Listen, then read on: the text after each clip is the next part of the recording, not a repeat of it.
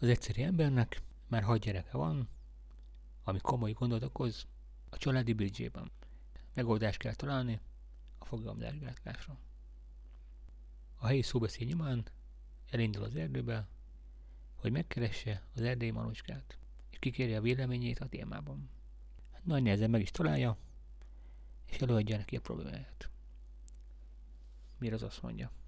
Egyél minden este egy reszelt répát. Megörül emberünk, hazamegy, lereszel a répát, befalja, és ráveti magát az asszonyra. Kilenc hónap múlva azonban megszületik a hetedik gyerek.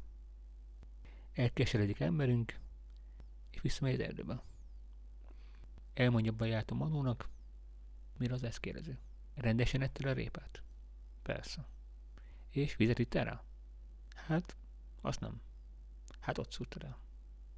Na jó, megörül emberünk, hazamegy, kilenc hónap múlva megszületik a nyolcadik gyerekük is. Utána visszamegy a Manóhoz, és panaszkodik. Mire Manó? Etted a répát? Igen. Ittál hozzá vizet? Persze. Mézzel? Hát, azt nem. Öreg kiba.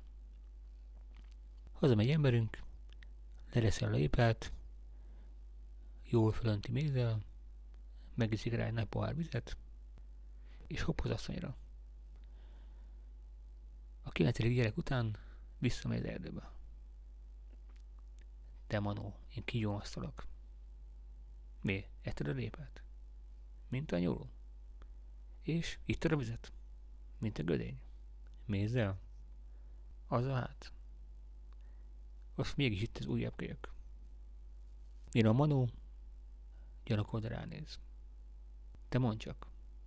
Balszal az asszonya? Hát persze. Jaj, ezt nem szabad.